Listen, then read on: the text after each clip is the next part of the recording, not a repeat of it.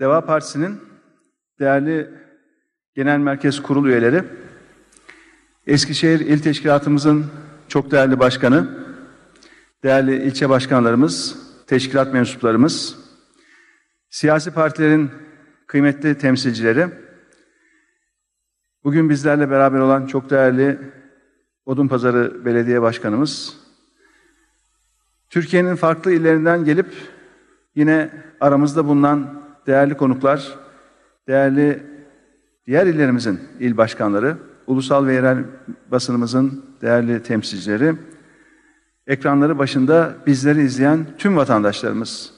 Hepinizi en içten duygularımla selamlıyor. Eskişehir Teşkilatımızın birinci olağan il kongresine hoş geldiniz diyorum.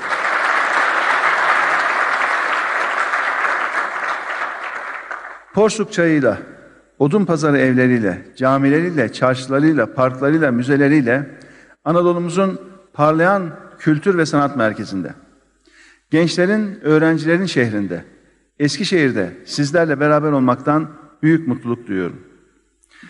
Gazi Mustafa Kemal Atatürk şöyle demişti. Eskişehir'i ve Eskişehirlileri çok iyi biliyorum. Milli mücadele yıllarında büyük vatanseverlik ve üstün bir cesaretle mücadelemizin daima yanında olmuştur Eskişehir. Bu mücadeleye çok geniş yardımda bulunmuştur. İşte milli mücadelenin çok önemli kentlerinden birinden Eskişehir'den şu anda tüm Türkiye'ye sesleniyorum. Değerli arkadaşlar, 9 Mart 2020 tarihi Türkiye siyasetinde önemli bir dönüm noktası olarak kayıtlara geçti. Ülkemiz Deva Partisi'nin kurulmasıyla yepyeni bir soluk kazandı. Türkiye'nin birbirinden güzel renkleri partimizin çatısı altında bir araya gelmeye başladı. Türkiye'nin en genç, en yeni, en yenilikçi siyasi partisini hep beraber kurduk. Kimsenin şüphesi olmasın. Bu sancılı günleri geride bırakıp ülkemizi her alanda en üst seviyeye taşıyacağız. Gerçek bir hukuk devletiyle, özgürlüklerin doyasıya yaşandığı, milletimizin refahının yükseleceği günler yakın. Hiç kuşkunuz olmasın. Değerli arkadaşlar, ülkemiz şu andaki bu kötü yönetim yüzünden ifade ve basın özgürlüğü alanında vahim bir noktada.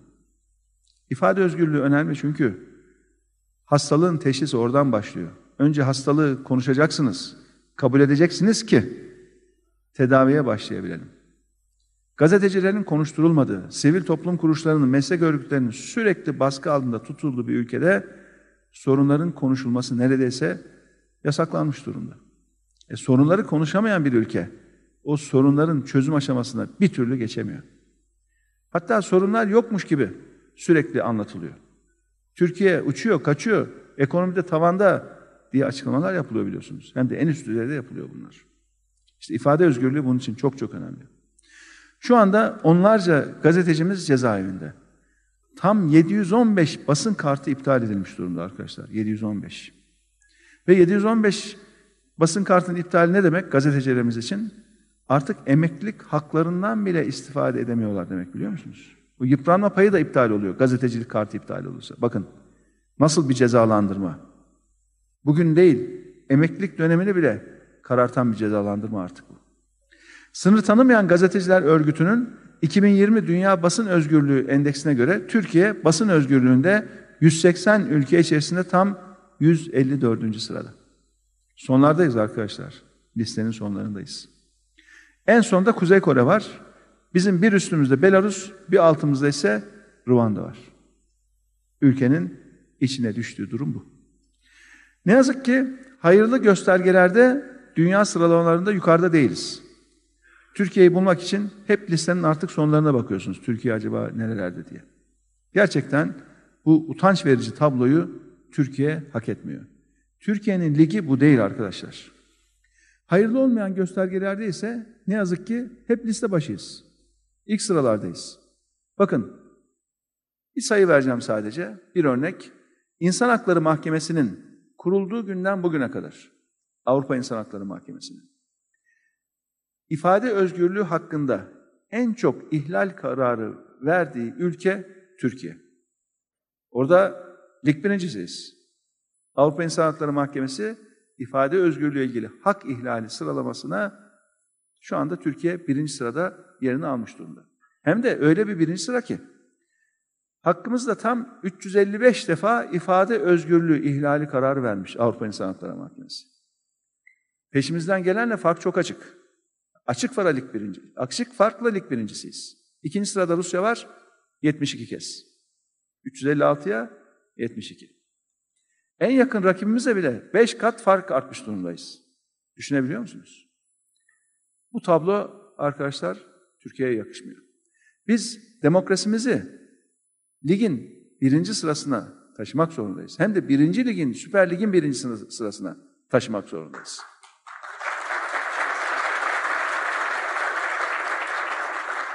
İfade özgürlüğünün önündeki engeller kaldırılmadıkça demokrasimiz ilerleyemeyecek arkadaşlar. Ekonomimiz de düzelmeyecek, işsizlik azalmayacak. Bunlar o bağlantıyı hala kafalarında kuramıyorlar. Ne ilgisi var diyorlar ya. Ben işte eleştirileri engellersem, basını susturursam rahat rahat çalışacağım. Ülkede başarı elde edeceğim. O kadar ucuz değil. Öyle bir şey yok. Bu ülke ancak açık bir demokrasiyle, insan haklarıyla, özgürlüklerle, sağlam bir demokrasiyle ancak ekonomide yükselebilir. Başka bir alternatif yok. Hiç çözümü başka yerlerde aramasınlar. Başka yerde çözüm yok. Değerli dostlarım, gittiğimiz şehirlerde mutlaka gençlerle buluşuyoruz. Caddede, sokakta yürürken de gençler çok böyle yanımıza geliyor. Kimi soru soruyor, kimi bir şeyleri merak ediyor, kimi ümitsizliğini ifade ediyor, kimi fotoğraf çektirmek istiyor.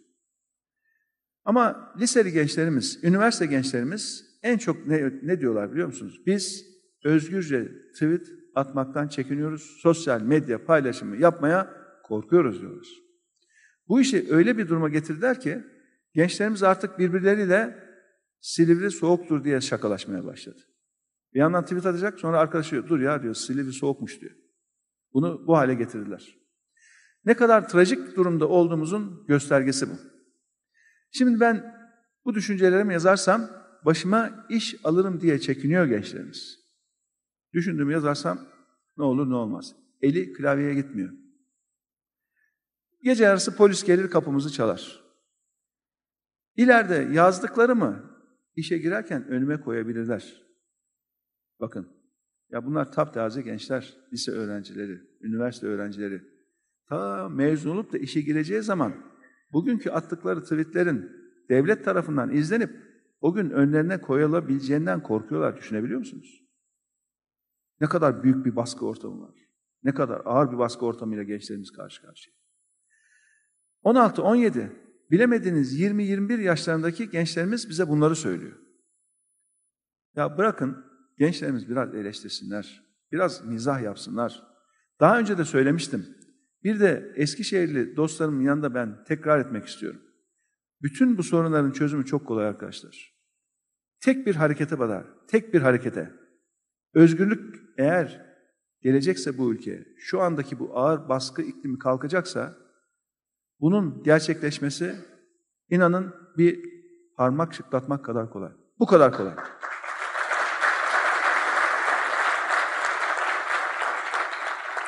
Bazen diyorlar ya öyle tek bir işaretle olur mu diye. İşarete bile gerek yok ki. Bakın daha geçenlerde somut yaşadık değil mi? Bir akraba bakan ortadan kayboldu gitti. O gün bugündür haber alan yok. Ayrı mesele. Ve o koltuk boş kaldı. Koltuğun boş kalması piyasaları rahatlattı. Dolar kuru yüzde on düştü. Borsa yükseldi. Demek ki ülkenin üzerinde ne kadar ağır bir iklim, ne kadar ağır bir gölge oluşturuyor ki bu iktidar. Düşünün ki topyekun bir iktidar değişikliği olduğunda ülke nasıl bir nefes alacak, nasıl bir rahatlayacak? Devletin görevi değerli arkadaşlar gençleri korkutmak olamaz. Devletin görevi gençlerin haklarını korumak. Devlet bununla mükellef. Düşünen, düşüncesini ifade eden, konuşan, tartışan, eleştiren, birbirini dinleyen bir Türkiye için biz yola çıktık. Gençlerimiz için, gençlerimizle beraber yola çıktık. Ve biz gençlerle yan yana yürümüyoruz arkadaşlar. Biz gençlerimizin arkasından yürüyoruz. Bizim politikamız bu. –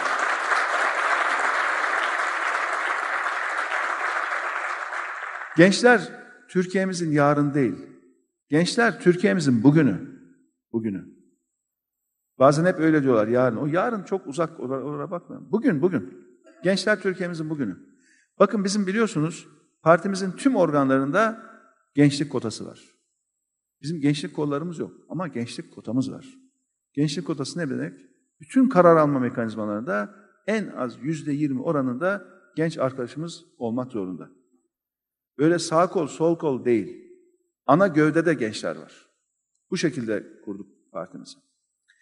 Ve yüzde yirmi gençlik kotamızla birlikte Türkiye siyasetinde artık bu değişimin adının Deva Partisi olacağını da ifade ettik.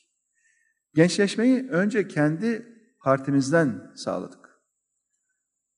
Değerli arkadaşlar, gençliğimizin dinamizmi ve gücü, hayal ettiğimiz özgür, adil ve demokrat ve aynı zamanda da müreffeh bir Türkiye'nin güvencesi. Deva Partisi olarak gençlerimiz için başta eğitim olmak üzere her alanda fırsat eşitliğini ve özgürlükleri önce bir garanti altına alacağız. Zaten bir iktidar değişikliğinde anında rahatlama olur ama bunun da mutlaka anayasal ve yasal tedbirlerle ileriye doğru sağlam almakta da büyük fayda görüyoruz. Biliyorum Eskişehir okur yazarlık oranının en yüksek olduğu illerimizden birisi. Eskişehir bir eğitim kenti, aynı zamanda bir öğrenci kenti. Fakat maalesef ülkemizin eğitim politikası işler acısı. Biliyorsunuz şu pandemi döneminde uzaktan eğitimi de beceremeyip çok sayıda çocuğumuzu, gencimizi gerçekten bu hükümet mağdur etti. Her gelenin yapboza çevirdiği bu eğitim sistemiyle sürekli oynandığı, ülkemiz maalesef eğitimde de dünya sıralamalarında çok gerilerde. Hani baştan anlattım ya, eğer iyi bir listeyse dibindeyiz, kötü bir listeyse de zirvesindeyiz diye. İşte baktığımızda Türkiye Uluslararası Öğrenci Değerlendirme Programı sonuçlarında maalesef OECD sıralamalarında en son sıralarda yer alıyor. Ve bu ülkenin üniversite mezunu gençleri dahi iş bulamıyor. Yaşanan sorunların temelinde değerli arkadaşlar, eğitim sistemimize uzun vadeli bakılmaması yatıyor. Eğitim sistemiyle ilgili uzun vadeli bir strateji Türkiye'de oluşturulamadı. Eğitim konusu da sürekli olarak siyasi ve ideolojik bir çatışma alanı haline getiriliyor.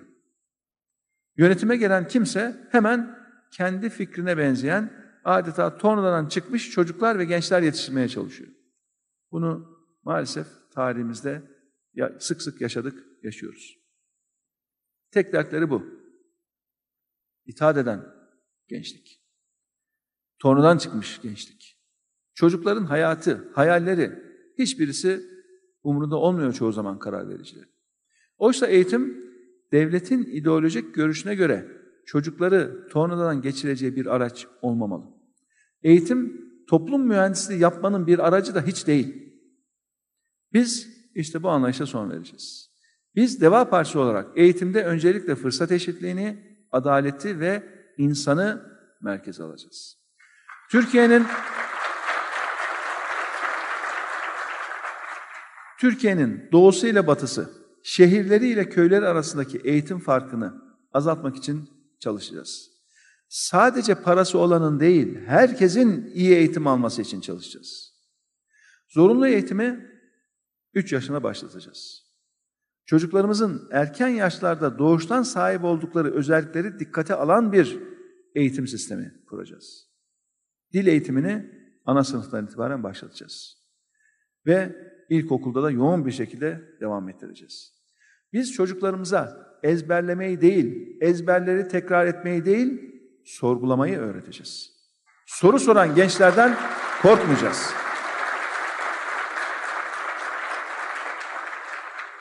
Biliyoruz ki soru sormak öğrenmenin en etkili yolu. Sorgulamak demokratik bir ülkede gençlerimizin sahip olması gereken en özel, en önemli özelliklerden birisi. Gençlere diyeceğiz ki merak edin, sorun, sorgulayın, şüphe duyun, eleştirin. Ancak böyle bir gençlik Türkiye'nin arzu ettiğimiz hedefe ulaşmasını sağlayacaktır. Gençlerimizin sorularından da eleştirilerinden de korkmayacağız. Çağdaş dünyanın temelinde değerli arkadaşlar eleştirel düşünce var. Ancak böyle daha iyi buluyorsunuz. Mevcutla yetinmek değil. Mevcutunu, hatalarını görmek, dillendirmek ve mevcutu daha iyiye, daha iyiye, daha iyiye götürmek. Başka türlü bugünün dünyasında başarılı olmak mümkün değil. Gelişmiş toplumlar eleştiriyi bastıran değil, eleştiriyi teşvik eden toplumlardır. Biz bu eleştirel düşüncenin önünü açacağız. Çocuklarımıza, gençlerimize de merak etmekten, sorgulamaktan, eleştir, eleştirmekten korkmayacakları bir Türkiye oluşturacağız. Çocuklarımızın çocuklarımızın analitik düşünmelerini sağlayacak bir eğitim sistemini hep beraber oluşturacağız. Sadece öğretime de odaklanmayacağız. Çocuklarımızın, gençlerimizin sosyal, duygusal ve psikolojik gelişimlerini de eş zamanlı sağlamak için çalışacağız. Seçmeli derslerin sayısını artıracağız. Esnek ve adeta kişiselleştirilmiş bir müfredat anlayışını getireceğiz. Çünkü biz biliyoruz ki her bir çocuğumuz, her bir gencimiz birbirinden farklı. Hepsinin ilgi alanı, ihtiyaçları da farklı. Basma kalıp tek bir modele onlara onları mahkum etmeyeceğiz. Çocuklarımızın, gençlerimizin hayallerini kalıplara sokmayacağız. Ezberlerle, sınav kaygılarıyla gençlerimizi endişeye, korkuya da boğmayacağız. Tam da bu nedenle gençlerimizin büyük kaygı duyduğu üniversite giriş sınavlarını yılda birkaç defa yapacağız. Ki hastalık veya benzer nedenlerle sınavı kaçıran gençlerimizin farklı tarihlerde yeniden sınava girmelerinde önünü açmış olacağız. Hazır üniversite demişken arkadaşlar, üniversitelerimizde özgürleştireceğiz. Üniversitelerimizi özgür ve özerk yapmanın yolunu da şuradan geçtiğine inanıyoruz. Yükü kapatacağız, kaldıracağız.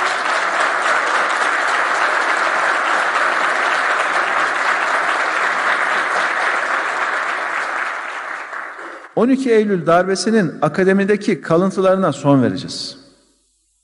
Üniversitelerde itaatin, biatın değil, aklın ve bilimin önünü açacağız. Herkesi tek mesleğe zorlayan katı eğitim modellerini terk edeceğiz. Biliyorsunuz insan ömrü artık uzuyor. Teknoloji çok hızlı gelişiyor, değişiyor. İş gücü piyasasının talepleri de çok hızlı artık zaman içerisinde değişiyor. Bu yeni dünyada gençlerimizin tek bir mesleki kalıbın içine sıkıştırılmasını da doğru görmüyoruz. Bu gençlerimizi mutlu eder mi? Ülkeyi geliştirir mi diye hep meseleye bakıyoruz. Bunun yerine hayat boyu eğitim ile bireylerin değişimlerine imkan tanıyacak yeni ilgi alanlarına cevap verecek bir eğitim modelini oluşturacağız. Değerli arkadaşlar artık dünya eskisi gibi değil. 18 yaşında yapılan bir meslek tercihi ileriki yaşlarda belki doğru bir tercih olmaktan çıkacak. Bugünün dünyası için 18 yaşında bir gencimizin seçtiği meslek, o gencimiz 28, 38, 48 yaşına geldiğinde belki de o mesleğe olan ihtiyaç dünyada azalacak. Farklı alanlar ön plana çıkacak. İşte tam da bu sebeple hayat boyu öğrenim modeliyle insanlarımızın kariyer değiştirebileceği, meslek değiştirebileceği, ara dönemlerde ilgi alanlarını değiştirebileceği bir modeli eğitime derc etmemizi çok çok önemli görüyoruz. Ve eğitim sisteminde geleceğini burada görüyoruz. Hele hele teknik konularda, teknolojiyle ilgili konularda 18 yaşında mesleğini seçti gencimiz. 22 yaşında mezun oldu. Şöyle bir 5 sene çalışsa geri dönüp baktığında üniversitede öğrendiklerinin önemli bir kısmı geçerliliğini yitiriyor. Ara ara sürekli beslenmek gerekiyor. Ara ara sürekli yeni bilgi ve becerilerle donatılmak gerekiyor. Ki biz Deva Partisi çatısı altında bunu çok görüyoruz. Örneğin şimdi ismini söylemeyelim ama bu salondaki bizim kurucu arkadaşlarımızdan birisi kendisi zamanında çok iyi okullardan mezun ama 59 yaşında bir diploma daha aldı. Hukuk diploması hem de İngiltere'de çok iyi bir okuldan.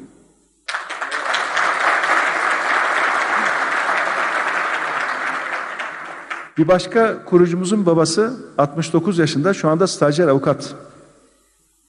Eğitimin yaşı yok. Ve Türkiye'de bunun da ne kadar önemli ihtiyaç haline geldiğini görüyoruz, izliyoruz ve tüm eğitim sistemini işte buna göre yeniden kurgulamamız gerekiyor.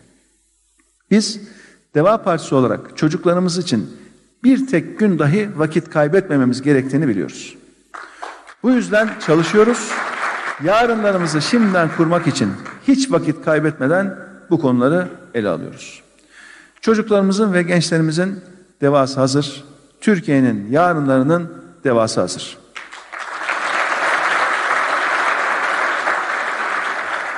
Değerli yol arkadaşlarım, çok değerli konuklar. Gençlerimiz maalesef bugünün Türkiye'sinde artık ülkeyi terk etmek istiyor. Bu ülkenin sorularını çözmek istiyorsak öncelikle bu ülkenin gençlerinin niçin tam dörtte üçünün yurt dışında yaşamak istediğini sorgulamak zorundayız. Bu ülke onlara bir şey yapıyor ki gitmek istiyorlar, kaçmak istiyorlar. Ve bir şey yapıyor ki bu ülkede kendi yarınlarını görmüyorlar. Her gün bize yerlilik ve millilik anlatanlara şimdi ben buradan seslenmek istiyorum. Değil mi? Yerli, milli diye yatıp kalkıyorlar her gün. Siz gençlerimizi öyle bir noktaya getirdiniz ki gençlerimiz yarınlarını artık kendi vatanlarında kurmak istemiyor. Bu mudur yerlilik? Bu mudur millilik? Bu mudur milliyetçilik?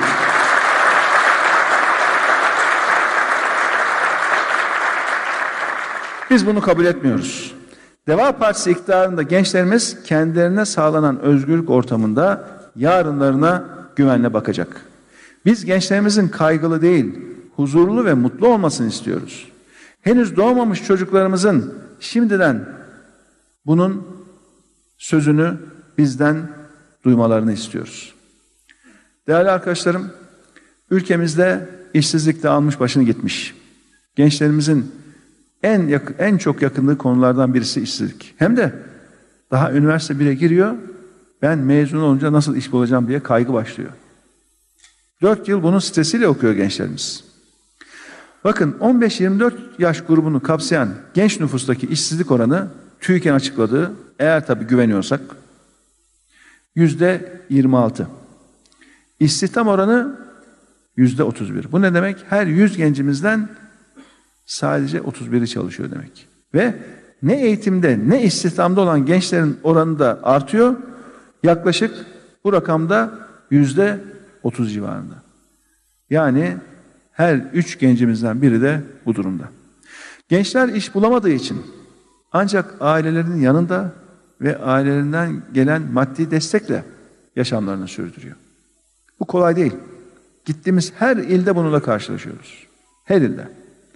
Hele Doğu Anadolu'da, Güneydoğu Anadolu'da bu problem Türkiye ortalamasının çok daha üstünde. Örneğin Van, bakın 1 milyon 200 bin nüfus, yaş ortalaması 21.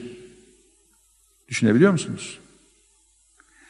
Ve bu kanayan yara hem bir ekonomik sorun hem de ciddi bir sosyal sorun olarak Türkiye'nin önünde. İşsizlik, gelecek kaygısı gerçekten şu anda Türkiye'de can yakıyor, can alıyor. Gençlerimiz biz boşuna mı okuduk diyor. Aileler biz çocuklarımızı boşuna mı okuttuk diyor. Onca yıl okumuş, emek vermiş bir genç torpili olmadığı için devlette ya da özel sektörde işe giremezken mevcut hükümetten, iktidar partilerinden referanslı olanlar da bazen bulabiliyor. İyi mevkilere de gelebiliyorlar. Ama bu adalet değil. Bu fırsat eşitliği değil. Bunu önlemek için değerli arkadaşlar biz kamuda, işe alımlarda mülakat sistemine son vereceğiz.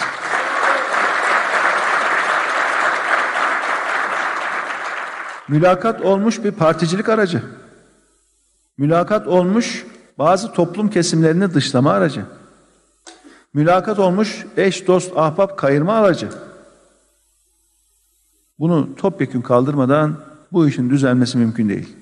Bu hastalığa ancak bir neşter atarak düzeltmek mümkün.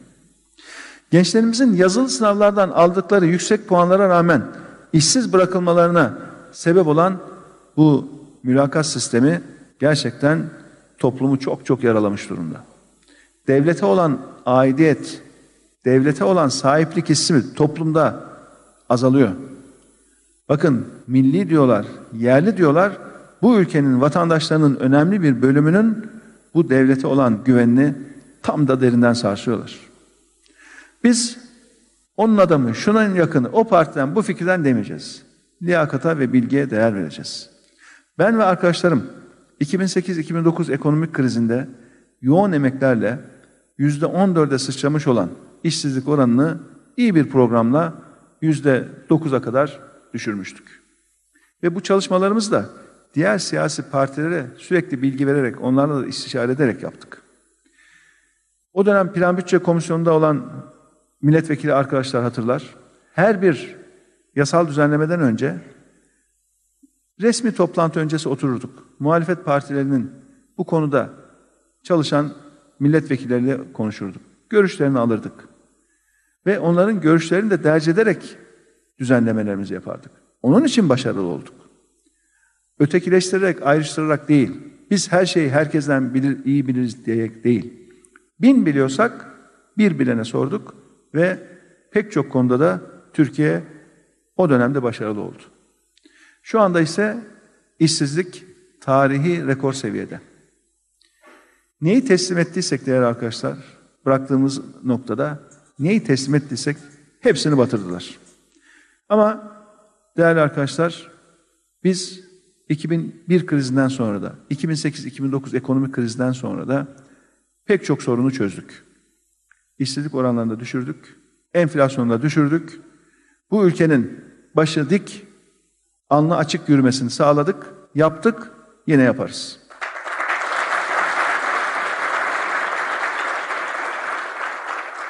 İş bulamamak gençlerimizin kabahati değil arkadaşlar, kaderi de değil.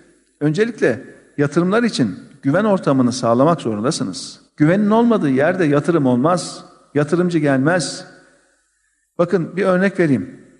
Daha geçenlerde Kastamonu'daydık. Kastamonu'da Taşköprü ilçesinde yerel basında şöyle bir sohbet ettik. Yine Taşköprü'den de vatandaşlar şöyle etrafımızdaydı konuşuyorduk. Ben deyince bu ülkenin yatırımcısı dahi artık yatırımlarını yurt dışında yapmaya çalışıyor diye. Orada Taşköprü'deki toplantıya katılan vatandaşlarımızın birisi dedi ki, evet dedi ben de yurt dışına yatırım yapmaya başladım. Bakın biz İstanbul'dan bahsetmiyoruz. Kocaeli'nden bahsetmiyoruz. İzmir'den bahsetmiyoruz. Biz sanayi şehrinden bahsetmiyoruz. Hani dışarıyla irtibatı olan, zaten ihracatı olan, belki uluslararası ortaklığı olan bir şehirden bahsetmiyoruz. Kastamonu'nun Taşköprü ilçesinden bahsediyoruz. Vatandaşımız diyor ki ben artık yurt dışına yatırım yapıyorum diyor. İşte bu ülkeyi siz bu duruma düşürürseniz işsizlik sorunu da çözmeniz mümkün değil. Mümkün değil. Bakın değerli arkadaşlar. Eğer işsizlik sorununu çözmek istiyorsa bu ülke öncelikle güven ortamını sağlamak zorundasınız. Güven. Güven, güven. Başka türlü mümkün değil.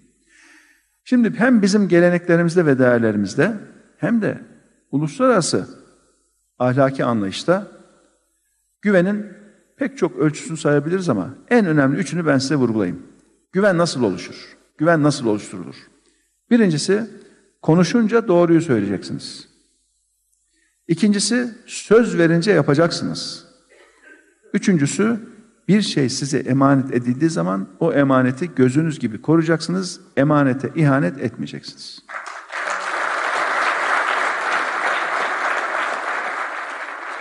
Şu andaki yönetimde bunların hiçbirisi kalmadı arkadaşlar. Konuşunca doğruyu söylemek. Bakın, ekonomik verilerle uzunca bir süredir oynuyorlardı. Biz bunu biliyorduk, görüyorduk. Enflasyonu hala yüzde on bir, on iki açıklıyor TÜİK. Çarşı pazara giden herkes evine Az da olsa alışveriş yapan herkes gerçek enflasyonun çok daha yüksek olduğunu görüyor, yaşıyor. Ve biz zaten şüpheleniyorduk bu pandemiyle ilgili rakamları ilk açıkladıklarında hatta onlar açıklamadan önce dahi biz dedik ki şu rakamları pandemiyle ilgili rakamları gününde ve şeffaf olarak paylaşın vatandaşlarımıza dedik. Ta 17 Mart'ta ilk pandemi vakasının 7. gününde tavsiye belgesi yayınladık. Hükümete tavsiyeler diye. Daha 7 günlük siyasi partiyiz. Pandeminin de 7. günü. O maddelerden birisi hem ekonomik tavsiyeler var hem sağlıkla ilgili. Verileri güncel ve şeffaf bir şekilde vatandaşlarımıza paylaşın dedik. Biliyorduk çünkü. Huylu huyundan vazgeçmiyor biliyorduk. Böyle yapacaklarını öngörüyorduk. Maalesef sağlıkta da pandemide de doğru verileri açıklamadıkları ortaya çıktı. E şimdi bu vatandaş size nasıl güvenecek? Niye güvenecek? Neyinize güvenecek? Güven ortamını bu zihniyetle siz nasıl sağlayacaksınız? Nasıl güven ortamını sağlayacaksınız ki bu ülkeye yatırım gelsin? Bu ülkenin işsizlik sorunu çözülsün. Olmayacak. Yapamayacaklar. Yatırımcıya güven verme, vermiyorlar, gençlerimize güven vermiyorlar ve işte işsizlik sorunda almış başını gidiyor. Gençlerimizin hayalleri olduğunu, parlak fikirleri olduğunu görüyoruz, biliyoruz. Ama bu fikirleri gerçekleştirebilmeleri için öncelikle özgür bir ortam lazım. Gençlerin hayallerine vurulan prangaların tek tek sökülüp atılması lazım. Genç girişimcilerimizin önünü açmak lazım. Yenilikçi fikirlerin yanında durmak lazım. Gençlerimizi aktif iş gücü programlarından daha fazla yararlandıracak modeller lazım. Ve bu bu modellerin de niteliklerini artırmak lazım. Kendi işini kurmak isteyenlere biliyorsunuz girişimcilik eğitimleri var ama bu eğitimlerin tamamının gözden geçirmesi gerekiyor. Burada da fırsat eşitliği ile ilgili sorunlar var ve etkinlik sorunu var. Gençlerimizin çalışma hayatıyla erken yaşta tanışmasını sağlayacak iş modellerinde geliştirmesi gerekiyor. Ağaç yaşken bükülüyor. Mutlaka o yasal çalışma yaşı dolduktan sonra eğitimle stajların biraz böyle iç içe geçmesi gerekiyor ki gençlerimiz erken yaşta gerçek hayatı görsün. Hem okulda olsunlar hem gerçek hayatta olsunlar ki daha iyi bir hazırlık içinde olabilsinler. Deva Partisi bu ümitsizliğe, bu çaresizliğe son vermek için hazır. Biz işsizlikmiş, missizlikmiş bunları inanın çabuk çözeriz, kolay çözeriz. Gençlerimiz kendi ayakları üzerinde durur. Kara kara düşünmeden yuvalarını da kurarlar. Ailelerine muhtaç bir şekilde de yaşamazlar. Değerli arkadaşlar, hani konuşmamın başında demiştim ya, hayırlı hiçbir göstergede liste başı değiliz diye. Bakın, bir örnek daha. Dünyada internet hızı endeksinde ülkemiz 200, 221 ülke içerisinde tam 117. sırada. Avrupa'da ise yine her alanda olduğu gibi liste sonuncusuyuz. Yani Avrupa'da en yavaş internet şu anda Türkiye'de. Milletimize hızlı internet sağlamak için yatırım yapmak şart. Bu yatırım da öyle çok büyük rakamlar değil.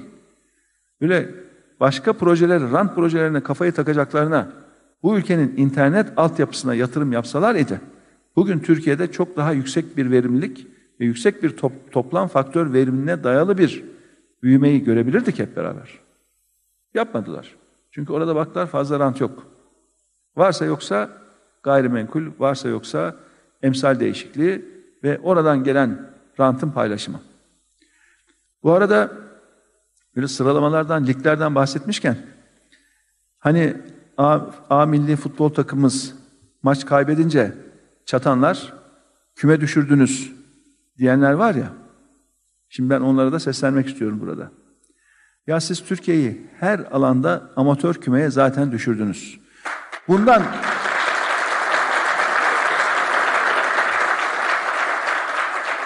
Siz bundan bahsetsenize. Bu pırlanta gibi sporcularımıza, gümbür gümbür gelen genç jenerasyonumuza devletin ta tepesinden bu laf edilir mi? Ama alışkanlık. Bir başarı varsa biz yaptık. Başarısızlık varsa hemen suçlu. Bazen suçlu olur bir sivil toplum kuruluşu. Bazen pandemide olduğu gibi biliyorsunuz bilim kurulunu suçladılar. Ya siz bilim kuruluna Veri vermiyorsunuz. Vaka sayısını bilim kuruluyla paylaşmıyorsunuz. Ondan sonra yaka, rakamların yanlış olduğu, halkın aldatıldığı ortaya çıkınca da açıklama yapıyorsunuz. E, bu işin birinci sorumlu zaten bilim kurulu diye. Oh ne kadar kolay ya. Faturaya kes birine kaç. Böyle bir şey yok. Artık bu millet uyandı. Artık vatandaşlarımız görüyor. Artık söylediğinize böyle otomatik olarak inanan, doğru kabul eden bir toplum yok. Bu güveni siz sarsınız artık. Bu güveni kaybettiniz. Sevgili gençler, ben ve arkadaşlarımın iş başında olduğu dönemde işe giren gençlerimiz kısa bir süre içerisinde eski yeni demeden bir araç sahibi olabiliyordu. Şöyle sizlerden bir 10-15 yaş ileri olan abilerinize, ablalarınıza bir sorun. Ya siz üniversiteyi bitirip de bir işe girdiğinizde yani ne kadar süre sonra araba alabildiniz diye. Eski yeni ama şöyle ayaklarını yerden kesecek bir araba almak mümkündü. Şimdi maalesef bu da bir hayal oldu artık. Fiyatları görüyorsunuz. Zaten bir kur dalgası geldi, fiyatları bir dalga uçurdu. Bir de sanki otomobil yeni icat oldu gibi gerçekten çok yüksek vergilerle karşı karşıya. Şu anda biz arkadaşlar 21. yüzyıldayız. 21. yüzyılda. Otomobil ta 100 seneden fazla önce keşfedildi biliyorsunuz. Açıyorsunuz interneti, belgesellere bakıyorsunuz, haberleri tarıyorsunuz. Artık sürücüsüz arabalar var. Elektrikli arabalar var. Bizim bunları konuşmamız gerekirken sadece ve sadece şu mevcut kötü yönetimin ortaya çıkarttığı bu sonucun Türkiye'ye ne kadar vakit kaybettirdiğini görebiliyor musunuz? ÖTV var biliyorsunuz ÖTV, özel tüketim vergisi. Ya bazı ürünlerde gerçekten iş çığırından çıktı. Kopup gitmiş durumda, ipin ucu kaçmış. Son derece yüksek oranlardan bahsediyoruz. Otomobilde yüzde 220 ÖTV'den bahsedebilir misiniz? Böyle bir başka ülke daha var mı? Yani fiyat 100 liraysa 220 lira daha ÖTV ekleniyor. 100 artı 220 ediyor 320. 320'nin üzerine bir de %18 kademe ekleniyor. Fiyat bu. Şimdi bunların hepsinin değerli arkadaşlar bir dengelenmesinin zamanı gelecek.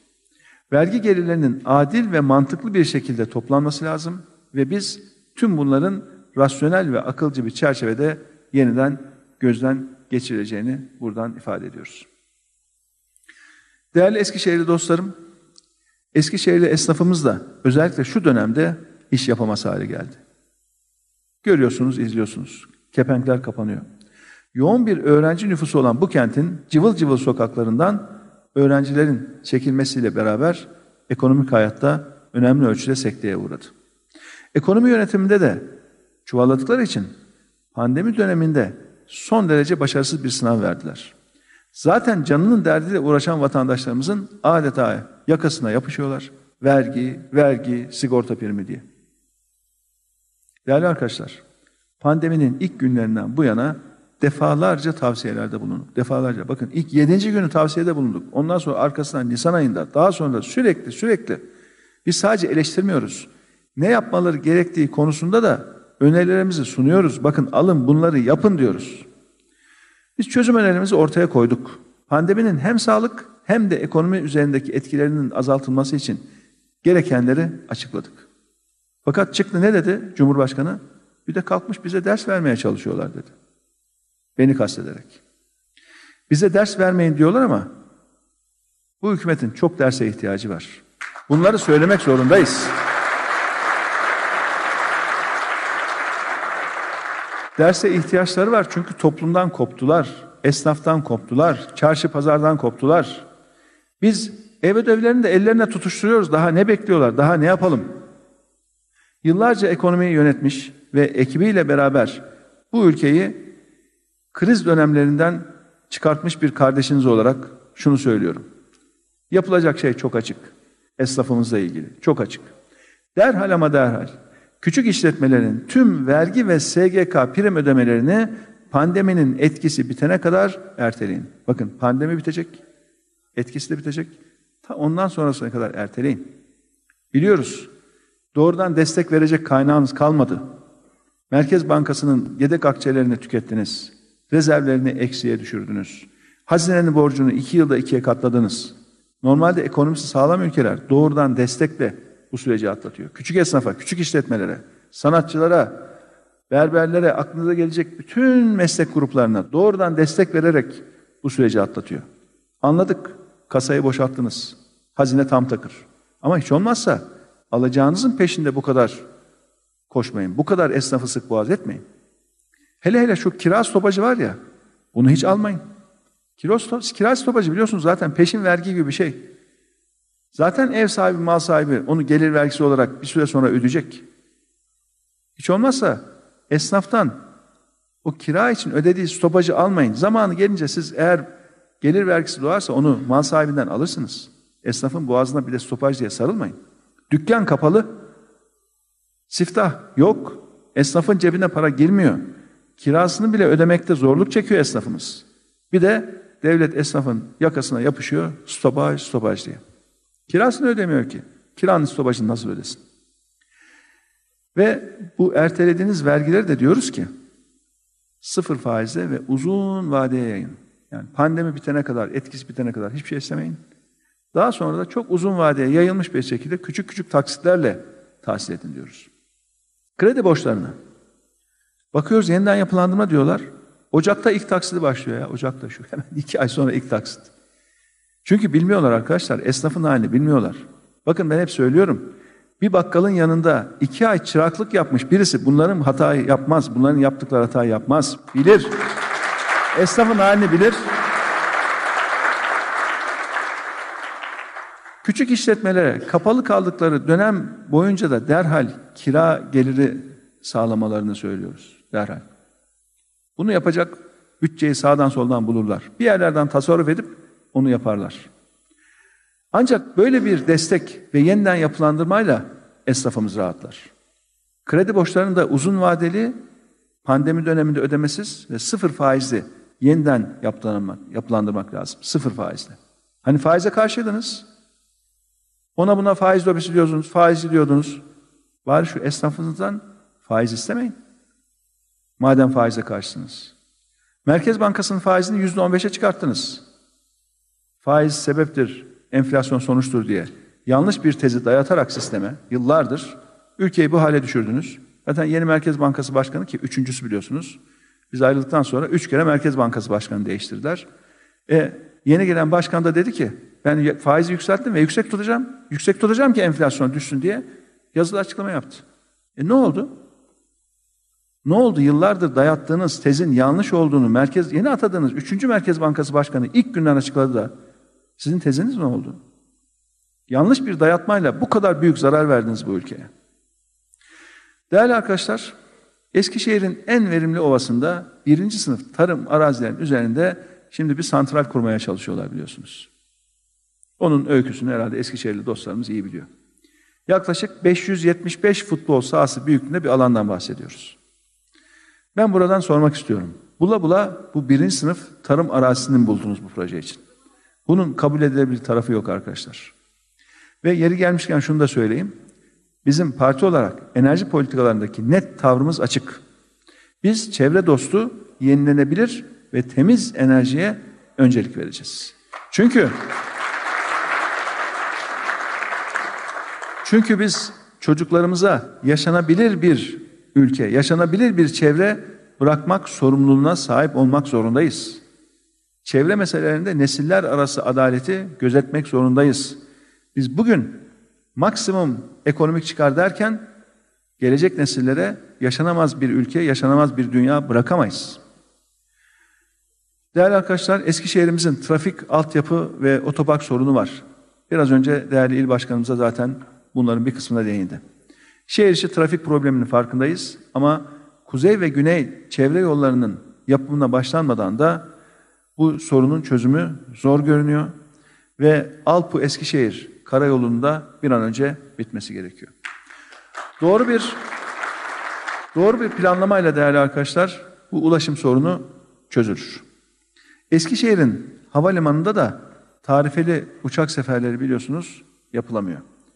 Bunun da acenta desteği ve uçuş desteğiyle çözülebileceğine biz inanıyoruz. Eskişehir tabii ki çok önemli bir sanayi şehrimiz. Sanayi için oldukça elverişli bir kentimiz. Her şeyin başında da yetişmiş insan, insan gücü var burada. Organize sanayi bölgesi ve gelişim alanlarıyla da son derece cazip. Eğitimli ve nitelikli iş gücü, ulaşım ve lojistik açısından da sahip olduğu stratejik konumu gereği her türlü sanayi yatırımına açık bir şehrimiz. Havacılık, dijital teknolojiler, yazılım, otomotiv gibi katma değeri yüksek bir üretimin bu şehrimizde, eski şehrimizde bir miktar olduğunu görüyoruz ama bu alanı daha da geliştirebileceğini görüyoruz. Ülkemizin tek uçak motor fabrikasıyla dizel lokomotif fabrikası da biliyorsunuz burada.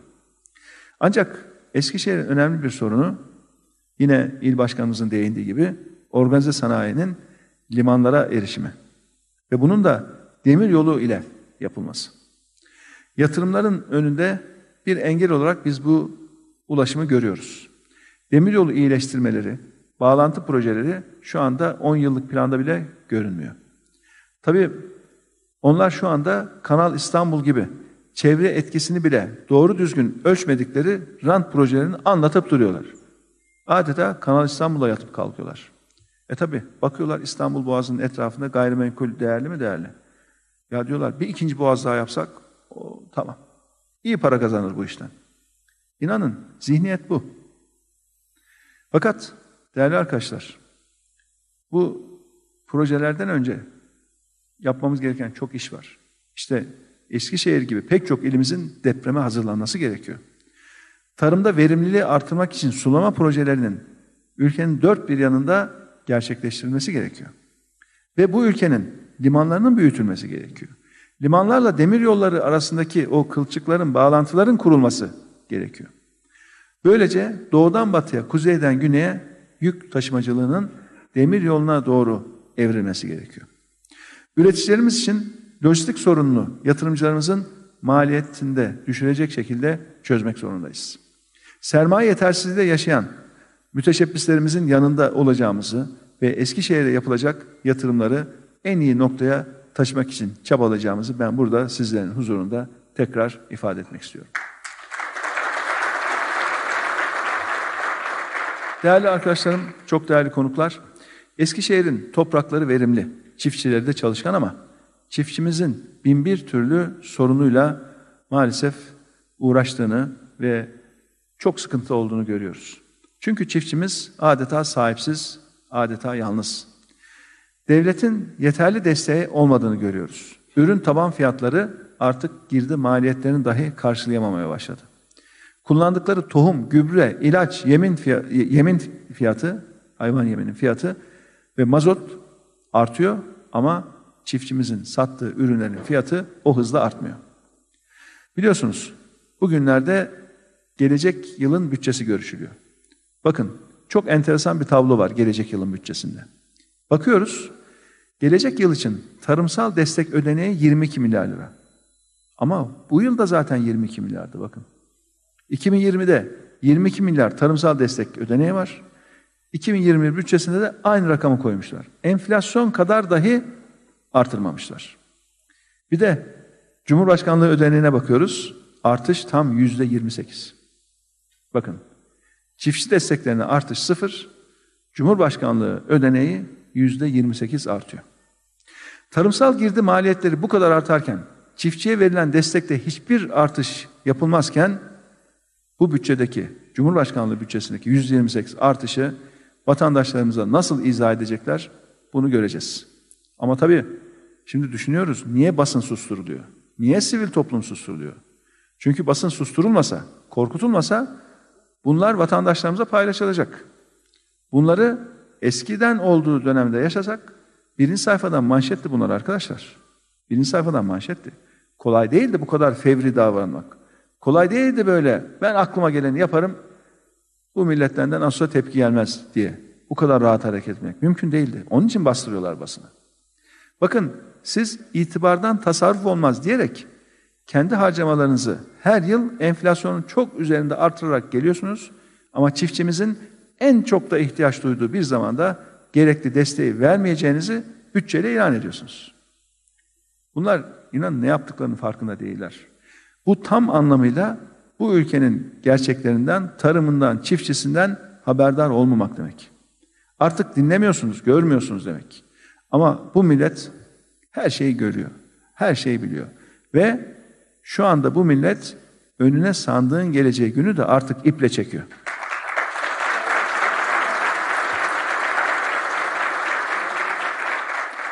Biz Eskişehirli çiftçilerimizin de sorunu biliyoruz. Seslerini de duyuyoruz.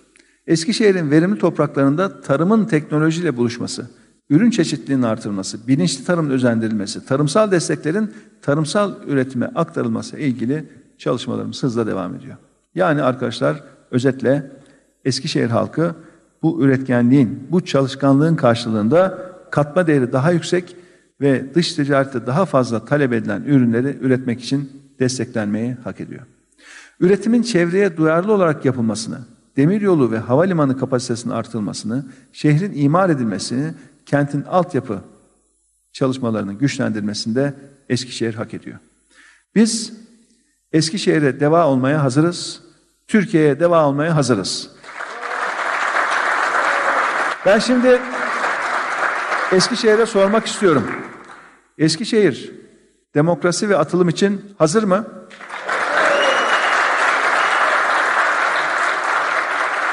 Eskişehir'de hazır. Saygıdeğer konuklar, değerli yol arkadaşlarım. Deva Partisi kadınlarla, gençlerle, çiftçilerle, emeklilerle, öğretmenlerle, işçilerle, esnafla eşitlik için, adalet için, özgürlük için yola çıktı. Çözüm haritamız belli. Çözümün sözcüsü bizler olacağız. Ayrışmayacağız, ayrıştırmayacağız. Toplumu kutuplara ayırmayacağız. Hep beraber Türkiye'nin yaralarını saracağız. Biz Türkiye'nin haysiyetli insanlar için buradayız. Artık Türkiye'nin devası var, Eskişehir'in devası var ve biz hazır.